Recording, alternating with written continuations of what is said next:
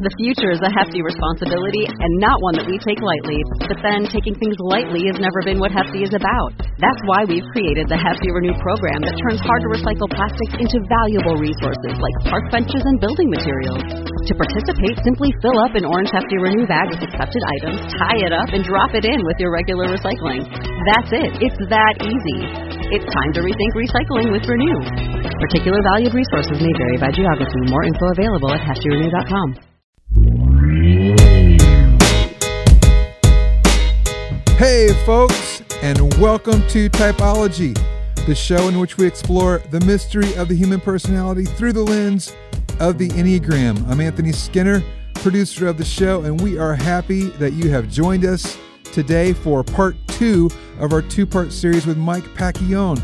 If you caught last week's episode, then I'm sure you have been anxiously awaiting part two. Mike Pacchione is a renowned speaking coach, and in these two episodes, part one and part two, Ian and Mike have been talking about communicating and public speaking as it relates to your number, how you can become a better communicator, a better speaker, what are some of the pitfalls of your number, and what are some of the strengths. So today, Mike and Ian will be illuminating the path to better public speaking, better communication. So I trust you all will enjoy this show. Hey, don't forget to follow us on Instagram, Twitter, and Facebook at Ian Morgan Cron. And you can also follow us at Typology Podcast. That's at T Y P O L O G Y Podcast on Instagram, Facebook, and Twitter as well. Hey, that's it for me, Anthony Skinner. Let's join part two in progress with Mike Pacchione and our host, Ian Cron.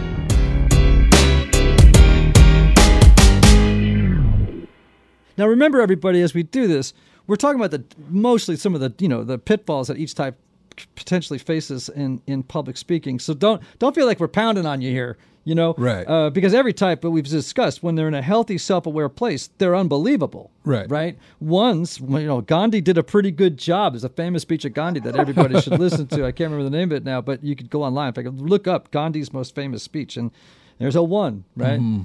Uh, del- delivering a, a, a an amazing speech. And we could go through a list of people, right? Sure, yeah. Um, that you know when they're in a good space, man, they're, they're incredible communicators. Um, but I think what we're really highlighting is here for our for folks who are listening is okay. Here's what you got to watch for: the possibilities of it going dark on you is- Mm-hmm. Right. in this year. Okay, let's talk about fours because they are the best humans on the enneagram. These fours, right? They're the romantics. Uh, they their talk style is lament, um, which is uh, kind of is our ability to be very comfortable and sometimes drawn to talking about sad stories, about sad, dark topics. You know, uh, and but our strengths are we we we do have a unique take on the world. Uh, we are we have a dramatic flair, which is not a hurt doesn't hurt you up front, right? Um, and we are very attuned and sensitive to what's happening in a room, and we're very comfortable uh, about m- moving people into emotionally uh, powerful spaces. Right. Right now, what are some of the pitfalls for a four, buddy? Man, I was just going to let you keep going there. Uh, Ian, what was the New Year's Eve? You took your son to see a movie. You told me this story once. Oh my gosh, yeah, my son who's a seven, and I I, I took him to see Manchester by the Sea. Uh, oh, my word. that was not a good call on my part as a parent. That was a that was one of my not best moments. Uh, that's the danger of being a four. four on stage. Listen, so fours have an opportunity to do something great because a four is generally looking to express themselves creatively, and too many speakers hold back on that. Hmm. But when it's done well, audiences love creative expression. Hmm. Where it can get tricky, and where it can get tricky, especially in a business environment, hmm. is when you were choosing the Manchester by the Sea story. Right. That's great if you're talking to some other fours. Yes. right. Well, that has happened to me. I think I told you the story once where I was uh, at a conference and I just got this inspiration that I should tell the story about how my dog had died recently. And before I got up on the stage, you know, I've been working on the Enneagram for some time, you know, and this was at a big Enneagram conference. And I Right. thought to myself as I was getting up on the stage, you know, Ian, there are probably 10 fours in this room Right. of a thousand people. They will weep, and everyone else will think you need a lot of medical attention. They are going to need, they're going to be like, you know, scrolling through their contacts looking for the name of their therapist to give to you at Right. the end of this talk. Because now, this also raises a really good point that every speaker, every presenter on the Enneagram should keep in mind, which is keep in mind that not everybody in this room is your type Right. It's like you. Yeah. Yeah. You've got to keep that in mind that mm-hmm. not everybody sees the world the way that you do or relates to the world or to information the way mm-hmm. that you do. Mm-hmm. You can't get everybody but you want to get that net as big as you can. So you know don't just speak to the audience of you Yeah. and your Yeah. type right? That's Yeah. really I, I i think that's a really really strong thing. And i i do think that fours have to be careful because they're so comfortable in those kind of dark spaces and the emotions that can get aroused in sort of the sad story space that they lose a lot of people in the room mm-hmm. you know uh, they lose a lot of people in the room. vulnerability is vulnerability can be really good, and that comes naturally to you, Force. yes Uh, but if it goes too far, yeah it gets too intense Yeah, right. yeah, It just gets too intense. Uh, we've, I, I mean, how many times have any of all of us been in a room listening to a speaker who did too, like, you know, Oh, committed the crime far. of overshare? Yep. Totally. Yeah. They went too deep, too fast, Yeah. and uh, the audience, you know, all the fives in the room ran for the doors. You know, it was like too much information. The the ones, are, you know, it's like no, you got to be respectful and Yep. and and um, aware uh, of when you're over relying on your gift. And, and maybe that's part of what we're saying here. Twos, don't Yeah. over rely on your this That's on good. your on Yeah. the gift of That's a good way of of, of love. Don't over, ones don't over rely on on your your need to be right or to be good. You know, so in other words, it's it's just all about awareness. Okay, moving on to fives. fives. Oh, now you and I had a conversation about fives once, right? These are the observers or the investigators. Their speaking style, we say, is dissertation because sometimes when they speak, Yeah. you feel like they're delivering kind of an academic paper uh, to the room. You were in London, I think, or somewhere, speaking to a room that you were sure, I think they might have been coders or something, and Oh, the yeah, whole room was full of fives, right? Wow. and you were like, "Oh man!" And I don't remember. Were you teaching them speaking skills, like presentation yeah, yeah. skills? Yeah, those are those are not easy days. oh man. I at one point, this is just nobody's participating, right? And they're enjoying the they're enjoying the workshop. It's helpful, but nobody. I'm asking questions. Just nobody's nobody's getting back to me. So I I decided decided let me just see how long it will take for someone to respond. So I asked a question, and it was like a question they had they had just written an answer to this question. So I'm like, who, who can tell us? Blah blah blah. And wanted to see how long it would take. 20 seconds of silence. Mm-hmm. 20. That's an eternity. Yes, yes, it is. Yes, it's it is. tough for most fives. Fives and sixes, I think it is the least natural for. They're good five and six speakers, but I think it's the I think it's the least natural for fives and sixes. Uh, fives Yes. tend to not like the spotlight. Sorry, I'm doing your bit here. No, you're doing fi- great. I love it. Fives tend to not like the spotlight. They'd much rather send a spreadsheet. One of the things that's tricky for fives is there's not a formula that you can plug in where things will automatically compute and the talk lands. Mm. There's mm-hmm. not. There's a there's a TED talk I saw years ago. I can't remember the speaker's name, but it's the name of the talk is Talk Nerdy to Me, and she she does a great job of her whole point is you know tell stories and connect on an emotional level. I never read the comments for stuff, but for some reason I did on that talk. And there are all these engineers underneath. At one point, she put a formula that was like, divide your facts by your stories. Like it's not meant to be a real formula, but you read the comments, and there are all these probably number fives who are like, well, that doesn't compute. If you did that division, that you would get X. Like, oh my gosh, they took her seriously. Right. Well, so there's a TED talk out there by um, uh, a psychologist, uh, and it's actually I really I happen to, to really really love this talk. Uh, his name is Brian Little. He teaches it at Cambridge, and the name of the talk is "Who Are You Really? The Puzzle of Personality." And he's a five, pretty clearly to me. I think. I mean, I guess again speculating, a little humility here, but I think he's a five, and it, he is masterful. He's very calm, very well thought out uh, and he tells funny stories because fives can be very funny. They can be wry and understated in, in the things that they say. Um, I think where you know they they can get a little in trouble is they they may be so swept up in the information that they give too much of it to people or get Absolutely. lost in the sort of in the cave of the mind, right? And Absolutely. and lose contact with the audience, right?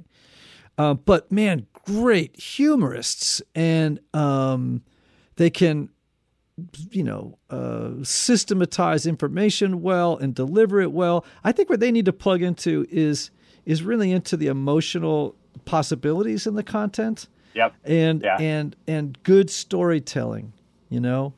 Um, but they're they they can be like every other number, really really great at at presenting, but they just have to watch out for those those potential pitfalls um, and and avoid delivering an academic paper, but something that really is alive.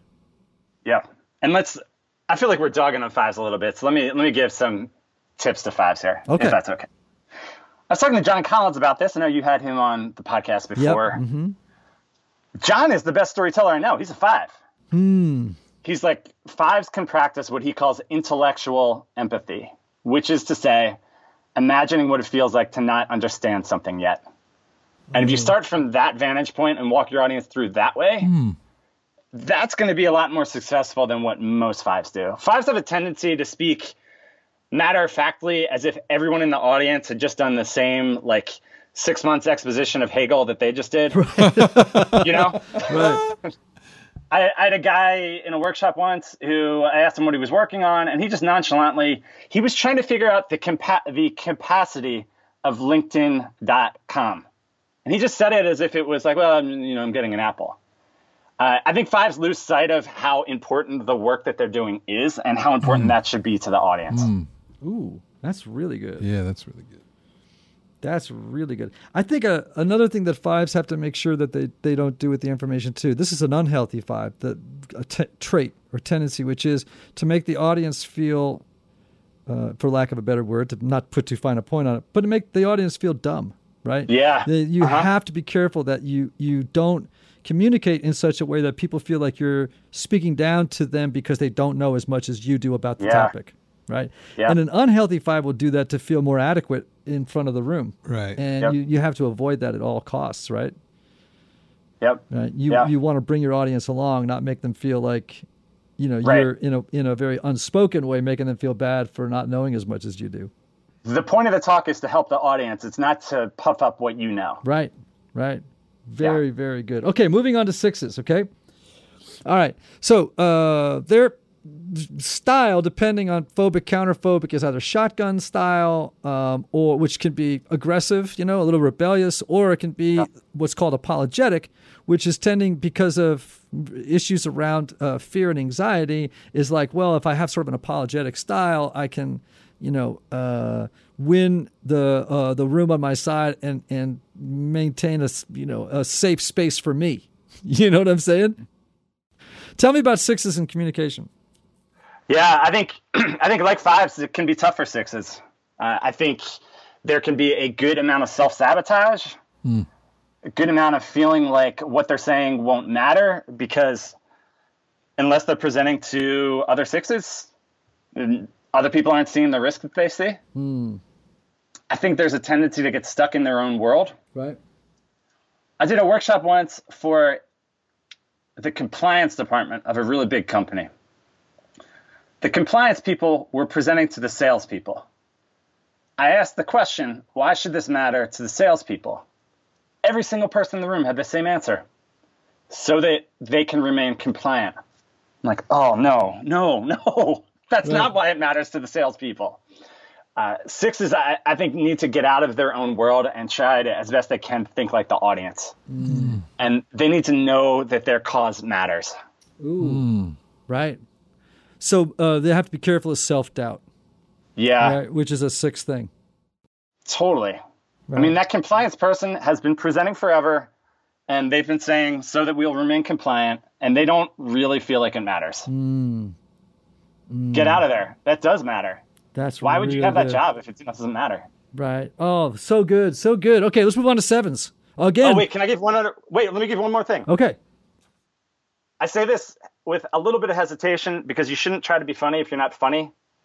But there is a lot of humor in the neuroses of sixes. Mm-hmm. That's right. So we talked about this before. George Costanza, Larry David, like those are some of the funniest things. I wouldn't tell you to get up on stage and say, I'm nervous to give this speech, but talking about talking about things that you're nervous about, whether it's, uh, oh God, why did they put me on floor 42 of this hotel? I can't believe what, what's going to happen to me tonight. That stuff can be funny. Right. So uh, consider making that uh, part of your talk if it makes sense. All right, this one's going to be probably pretty easy. Type sevens, their communication style. The, these are the people we we uh, call the enthusiasts. Um, their talk style, according to most enneagram teachers I know, is storytelling. Yeah. That nobody is a better storyteller than a seven. Yeah. Uh, so, talk to us about how a seven can optimize and be the best they can be as a public speaker. Totally. Yeah, I think if if it comes most naturally for threes, sevens are, are close behind Mm. public speaking.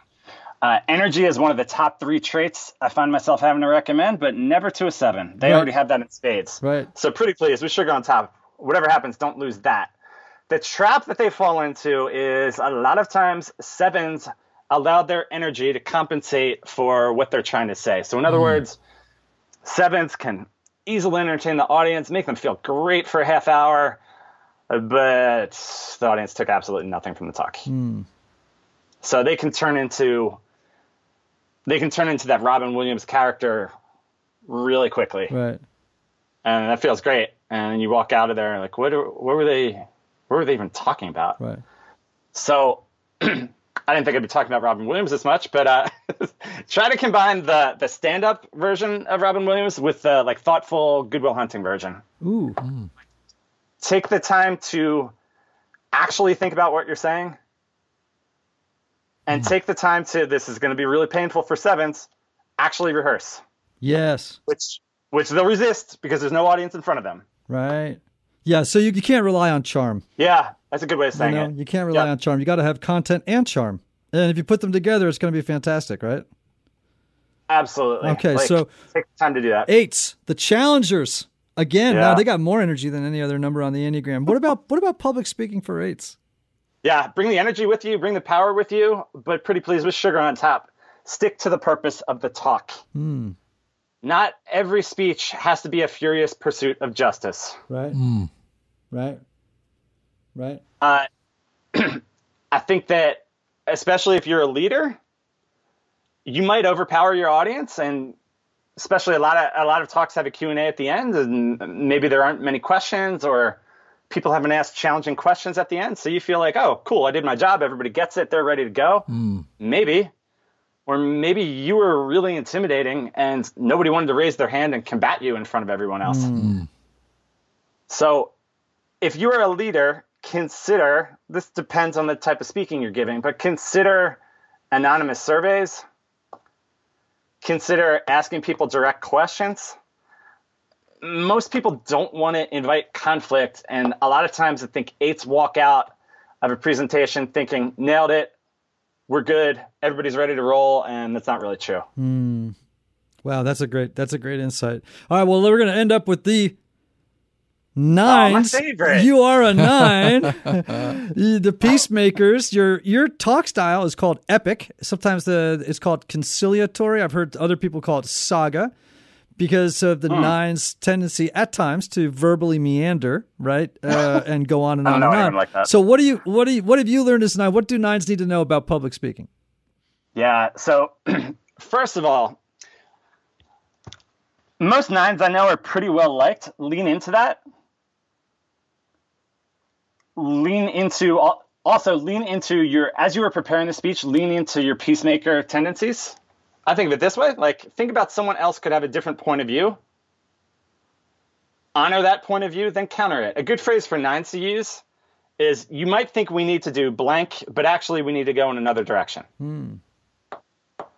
and something so i feel like the superpower for nines is we can pretty easily think of counter arguments and we can think of uh, how people are going to receive information we have to do something that can be hard for nines. We have to actually have a point of view. So take a deep breath. Right. And state it. Yeah, state the point of view. Yeah. If if it's hard for you to do that, here's a quick phrase that's helpful is just start a sentence by saying it's important to blank or we need to blank. Right. I know it's hard, but we can get through it together. Yeah. Oh man, this is And one other thing I'll say though, because this has happened to me before, is the point of view needs to continue through the Q and A. Hmm. So I've I've done that before, where I turn into I'm like this great speaker, and then someone asks a question, and then suddenly I turn into that passive nine who's like, well, you know, but anything's okay, really. right. Yeah, more waffling. You go back to equivocating. Yeah, Right. Yeah. So yeah, continue to hold your ground, maybe. Right. right. Hold Continue your to hold ground. Yeah. Hold your ground, Mike. This has been fantastic. So good. Right. I mean, I loved it too. you know, every single I, one of the a couple of takeaways for me on this one, and then we will close out. Is this one? You know, know your audience. Don't presume or assume that your audience like you. experiences the world the way that you do because you got lots of types probably in that room, right? Lots of types in the room. So always asking yourself, who's my audience? Yep. Don't assume that they, you know, process the world and information in life the same way that I do, right? Uh, the second one is know as you're starting to write a talk, you know, what are what are my strengths? Uh, what are the strengths of my particular type, Yeah. of my communication style? What's going to be the downside here? Um, and and what do I have to avoid in order to um, to stick the landing on on this presentation, hmm. right?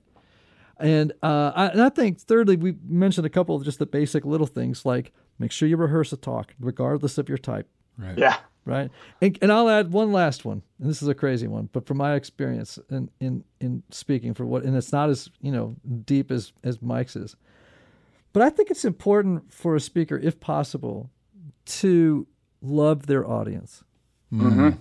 To really genuinely um, get in contact or in touch with the their empathy and their concern and their love and the desire to serve their audience That's good. you know because that that radiates off the speaker i am here because i care about you Yep. and what i'm going to tell you which may be wonderful it may be funny it also may be very hard Hmm. i'm telling you because i genuinely care about every person in every seat in this room Hmm.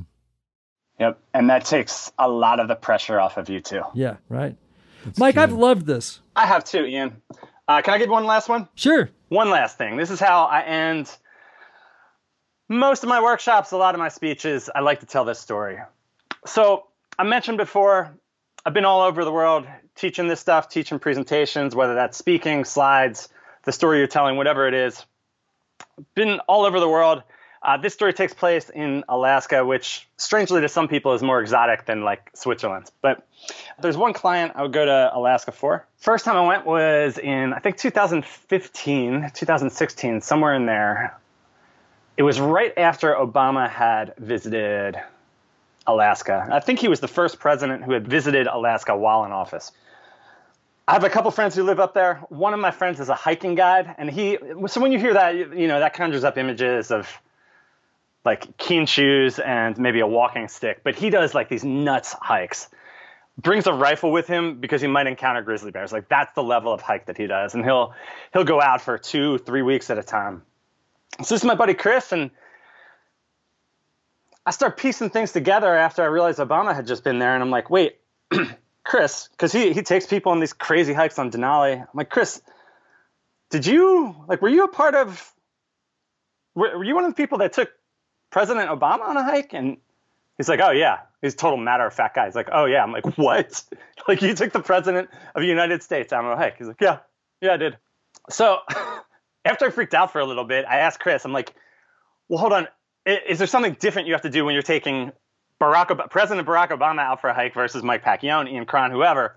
He said, oh yeah, yeah, yeah. So the Secret Service briefed him. One of the things they briefed him with is that you cannot catch the president of the United States. In fact, you can't touch him at all. Literally, what they told him if you touch the president, you will be shot. True story. So at this point, I always turn to people. And I'm like, well, what do, you, what do you think he's supposed to do instead? And nobody ever gets the answer right. People guess, uh, well, you're supposed to move out of the way. No, not that. That lets the president fall. That's not it. What he was actually instructed to do, him and his hiking buddies are instructed to dive on the ground and allow the president to fall on top of him. The actual words from the Secret Service You're a doormat. Okay, so it's the night before Chris and his hiking friends are going to take the President of the United States out for a hike. Do you think that he and his friends are sitting around the apartment just like, up, oh, fingers crossed, hope I remember tomorrow? No. What do you think he was doing instead? I can tell you. They practiced. They literally practiced diving on the ground and having someone fall on top of them. So why am I bringing this up? Because as we've gone through this podcast, and really with any improvement you have to make in life, the older you are and the longer you've done things a certain way, the more likely you are to continue doing that forever. If you're a seven and you're accustomed to just, well, I'll get on stage and I'll ad lib and it'll be okay, people like me, I have a lot of energy, you're just going to do that for the rest of your life unless you make a change. So, on some level, to get better at this stuff, you have to be like Chris and his hiking friends, diving on the ground, letting someone dive on top of you. But here's the great news most people will never do this. Most people are the same presenter now that they will be in 10 years because most people never try to get better. So, as much as I can go through every little thing about public speaking, and you might be sitting there like, I need to get better at this, this, this, this, this, this, this. Like, just choose one thing to do better because the great news is that the bar for this stuff is really low. And if you can do something to change the way that you present, one of those things that we went through on this podcast to get a little bit better at it and a little bit better and a little bit better, a little bit better, oh my gosh, before you know it, you're going to be the person that people around the office are saying, oh, you need to present like Mike, you need to present like Anthony, like Ian, like Jason, like Kelly, like whoever the name is of the person listening to this podcast. And as I said, most people never, ever try to get better, and you actually can. Mm. How do people find out about you, Mike, so they can hear about your services, they know what you're doing, and how they can, you know, get tap into your expertise? Yeah. Uh, my site is miketalks.co, .co, not .com, .co, miketalks.co. I have a newsletter I send out. I love writing about speeches. I love talking about it. I love helping people. It's my favorite thing in the world, and I have been all over helping people, and I just mm. love it so much. So I would love for you to visit the site. And actually, let me sweeten the pot. Uh, I put together a, a, public speaking guide for the Enneagram, so different tips on different numbers. A lot of what we talked about on this podcast, and then I'll, I'll throw in some other things as well. So to go there and download that, and that's free, miketalks.co slash Enneagram. Ian, let me spell out the uh, URL just to make sure everybody gets it. Give it, man. That's miketalks.co. That's M I K E T A L K S dot C O forward slash Enneagram to get that free book. Mike, we loved it. Love you guys. All Thanks, right, man. buddy. Talk to you soon. Sounds good. All right. Bye. Bye. Everybody, I hope you enjoyed that episode as much as I did and learned as much as I did. All of us got to get out there and communicate at some point, and we want to lean into our strengths and, and, and avoid the pitfalls of our particular uh, styles. So, know your communication style and leverage it for the good. And as always, my good friends, until next time, be yourself. Everybody else is already taken. See ya.